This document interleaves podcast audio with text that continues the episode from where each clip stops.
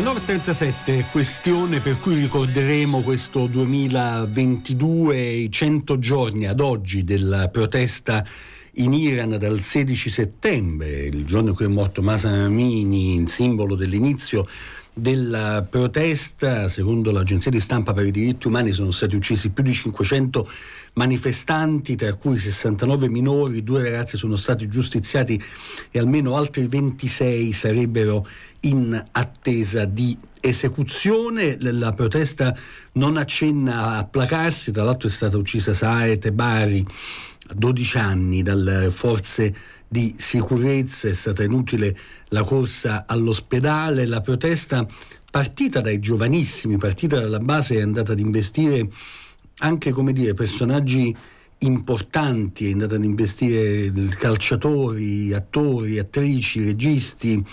Parliamone con un esperto di Iran, Antonello Sacchetti, autore tra l'altro del libro Iran 1979, la rivoluzione, la Repubblica Islamica, la guerra con l'Iraq. Antonello, buongiorno, ben trovato, grazie per essere con noi. Buongiorno a voi, grazie. Ma tu in questi cento giorni che idea ti sei fatto di quello che sta accadendo in Iran? Io credo che questi siano, questi ultimi cento giorni siano un po' il risultato del, degli ultimi anni, degli ultimissimi anni, in cui sicuramente si sono sommati motivi forti di, di scontento, di rabbia, di frustrazione eh, bisognerebbe cominciare forse ad analizzare questo, questa fase eh, collegandola ad altri momenti.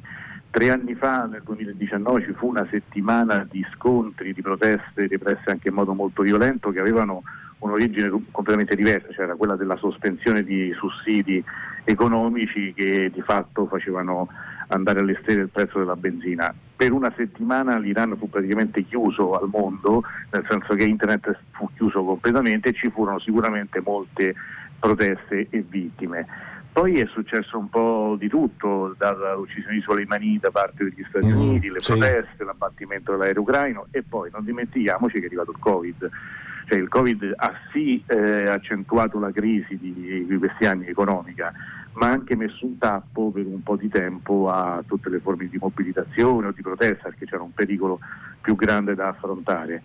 In questo momento eh, io credo che si debbano considerare tante, eh, tanti elementi. Il primo, a mio avviso, non è tanto la, la diffusione del fenomeno quanto la durata.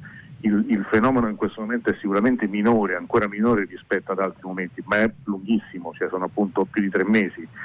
L'altro aspetto, che tutto questo si deve collegare in un certo senso un po' un cane che si morde la coda con la crisi economica. Il, L'Iran in questo momento ha un, un'inflazione che corre al 48%. Mamma mia. Eh, le, le, decisioni prese in merito a queste proteste sono dire, un, una specie di suicidio, nel senso che il rallentamento e il blocco di internet sta provocando ulteriori danni, sta creando disoccupazione e sta aumentando ovviamente anche lo scontento tra, tra gli iraniani. Sta aumentando lo scontento anche tra i sostenitori storici del regime come i cosiddetti bazari, i commercianti, diciamo così.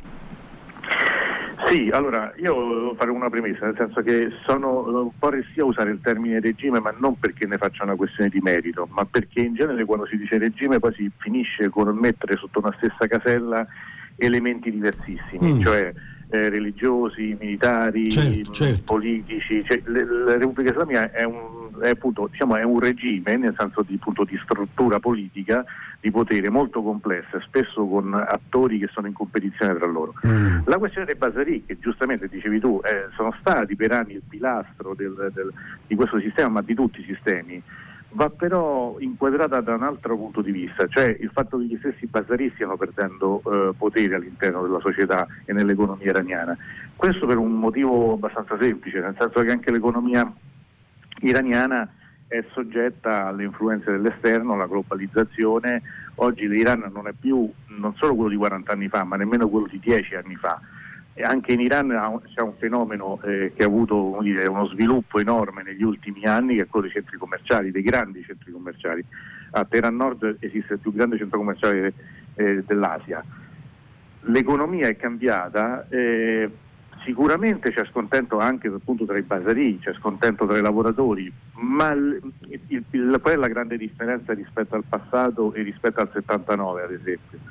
Che il mondo dell'impresa, del, dell'economia e del lavoro è molto più precario. Mm, Quindi bello. una forma di mobilitazione compatta, come fu allora, perché anche con lo Scià erano proibiti gli scioperi, c'era l'esercito, c'erano le torture, c'era la repressione, ma comunque c'era una maggiore compattezza a livello dei lavoratori. Oggi tutto questo non c'è, più del 90% dei lavoratori iraniani sono precari quindi spesso lavorano addirittura tramite agenzie interinali, quindi comunque sono particolarmente a rischio licenziamento. Mm, tutto questo fa sì che sì, il malcontento è sicuramente predominante, l'adesione attiva alla protesta ancora no. Ma è vero che il, il, sistema di sicurezza è anche una specie di sistema di welfare, cioè tra varie polizie, sì. eccetera, eccetera, da, si dà lavoro a tante di quelle famiglie che non ce ne rendiamo nemmeno conto? Assolutamente sì, e questo è anche uno dei limiti delle nostre analisi mm. spesso. Quando si dice i pasdaran, i pasdaran, i pasdaran, sì è vero, a parte che in questo momento sono più i basigi che hanno partecipato sì. alla repressione, questo andrebbe distinto, ma i Panzaran non sono soltanto un elemento eh, militare strutturato appunto come milizia, sono oramai un impero economico che ha asset diversissimi, dai trasporti al petrolio stesso, la Aman Airlines, che è una low cost italiana, tra l'altro anche ottima come servizi, appartiene di fatto ai Pasdaran. Quindi non è che dire mettiamo fuori gioco i Pasdaran, mettiamo fuori no. gioco so, dei, dei, militari, dei leader militari e stiamo a posto. Significa, significherebbe mettere sul lastrico milioni di persone le loro famiglie, cioè nel senso che è un, è un sistema che nel, nella, nella struttura stessa la Repubblica Islamica ha una funzione anche di calmiere sociale, anche di, di appunto, come dicevi tu, di welfare. Tutto questo da una parte dire, attenua alcune posizioni, dall'altra invece rende tutto molto più complicato e complesso. Quindi per questo è molto difficile distinguere sempre come dire, eh, buoni e cattivi, il, eh, il sistema che Molto potrebbe essere, cosa, essere buttato via e quello che, che potrebbe infatti. rimanere. Noi nel, nell'autunno del 2019, se non mi ricordo male, rischiamo di incrociarci in, in Iran e notammo molte ragazzine molto giovani con i jeans strappati, cosa non amata, diciamo così, però non si poteva neanche fare una legge per i jeans strappati. È una forma di protesta quasi inconsapevole. Sei d'accordo se ti dico che questa protesta è molto diversa perché non nasce nell'intelligenza, non nasce nelle università, non nasce contro una materialità, il costo della benzina, è una cosa veramente spontanea, genuina che dal basso, del, dal basso anche proprio dal punto di vista biografico del, dell'età delle persone poi investe tutto il resto? Sì, sicuramente. Allora io credo mh, mm, che questa protesta sia eh, più difficilmente controllabile da, dal potere, dalle forze di repressione, però anche più difficile a un certo punto che questa stessa protesta trovi uno sbocco politico, proprio perché è fatta diciamo, con una buona dose di incoscienza, da, da, spesso da adolescenti che rispetto ai loro genitori o fratelli maggiori sono eh, ancora arrabbiati ma non sono disillusi come appunto il, diciamo, le generazioni più anziane che hanno già vissuto delle fasi di protesta che non hanno portato di fatto a dei cambiamenti. Io credo che da quel punto di vista il fatto dell'abbigliamento, delle jab, il, um, sia qualcosa che sembra difficile adesso da dire ma probabilmente ha già vinto, cioè, eh, non è raro adesso da quello che riesco io ad avere a vedere da qui mh, mm, vedere che in mezzo alla folla, come, come, mai prima, molte ragazze tolgano volutamente il velo Davvero? o vestano in modo più scoperto. Quindi io credo che questo sia, sarà qualcosa che gioco forza alla fine eh, sarà accettato. Bisogna cioè, non si torna indietro. Dici. Non si può tornare indietro.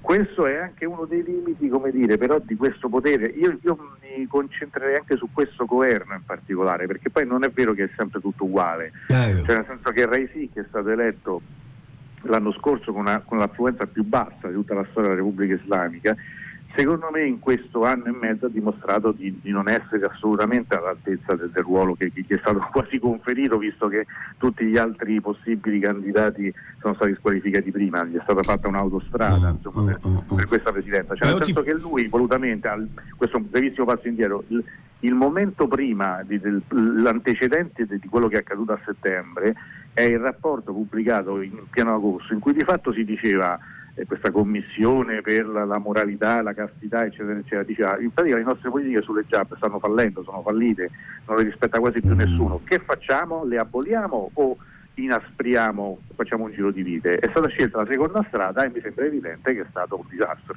Ti faccio l'ultima domanda, Antonio Sacchetti, che ha a che fare però con un, con un altro elemento di, di, di, poca speranza, anche se tu per fortuna ami la complessità, quindi ci direi qualcosa secondo me di interessante. Però in questi più di 40 anni non si è costituita, come dire, un'altra classe dirigente, cioè sì, si abbatte il potere, ma, ma, ma per andare dove, con chi? Questa è la, la grande perplessità. E questo è quello che io continuo a dire da tre mesi, che spesso vengo tacciato infatti come dire, di disfattismo, ma è un grosso limite, però questo è un limite strutturale, non me ne vogliono gli amici iraniani, un po' del loro, del loro, della loro cultura politica. Cioè ehm, in, in, in, tutta questa fase, oramai anche mh, ha subito le varie evoluzioni nella storia della Repubblica Islamica, per cui non si può paragonare la Repubblica Islamica di oggi a quella di 30 anni o di 40 anni fa, certo, certo. ma manca una progettualità vera, cioè il, un, un, qualcosa che punti attraverso una serie di passaggi che necessariamente dovranno essere istituzionali, un, dei cambiamenti più o meno profondi, più o meno radicali. Purtroppo eh, anche nelle, diciamo, nelle generazioni, nell'Iran cosiddetto della diaspora, tutto questo non c'è, c'è o una nostalgia abbastanza inutile per tempi passati che secondo me è assolutamente da non rimpiangere come quelli dello Shah, perché insomma eh, non, non, non, altrimenti ci sarebbe mai stata una rivoluzione come quella del 79, oppure su ipotesi molto molto vaghe in cui poi ci si presta a strumentalizzazioni di ogni tipo. Io vedo passare in rassegna dall'MKO, che è una formazione di fatto terroristica che è stata riciclata dall'Occidente come, come funzione anti-Repubblica Islamica, ma sono peggiori probabilmente sì, che, che sono a potere oggi, oppure idee molto molto vaghe che si prestano poi a strumentalizzazioni dai nemici storici dell'Iran. Questo va detto, non, non, non, cioè, l'Iran oggi non vive solo le proteste di piazza spontanee, vive anche dei, mom- dei movimenti separatisti che spesso usano anche la, la lotta armata come, come loro strumento certo. di lotta nelle regioni come l'Orestan, come appunto il Kurdistan e tutto questo non fa che non puntare a indebolire lo Stato centrale, però questo quanto me possa corrispondere a un effettivo miglioramento della vita degli iraniani è tutto da dimostrare. Antonio Sacchetti, è sempre straordinariamente interessante ascoltarti, leggete il libro Iran nel 1979 perché se non si capisce il passato non si legge il presente, nemmeno tanto meno ovviamente il futuro. Grazie davvero per essere stato, per essere stato con noi.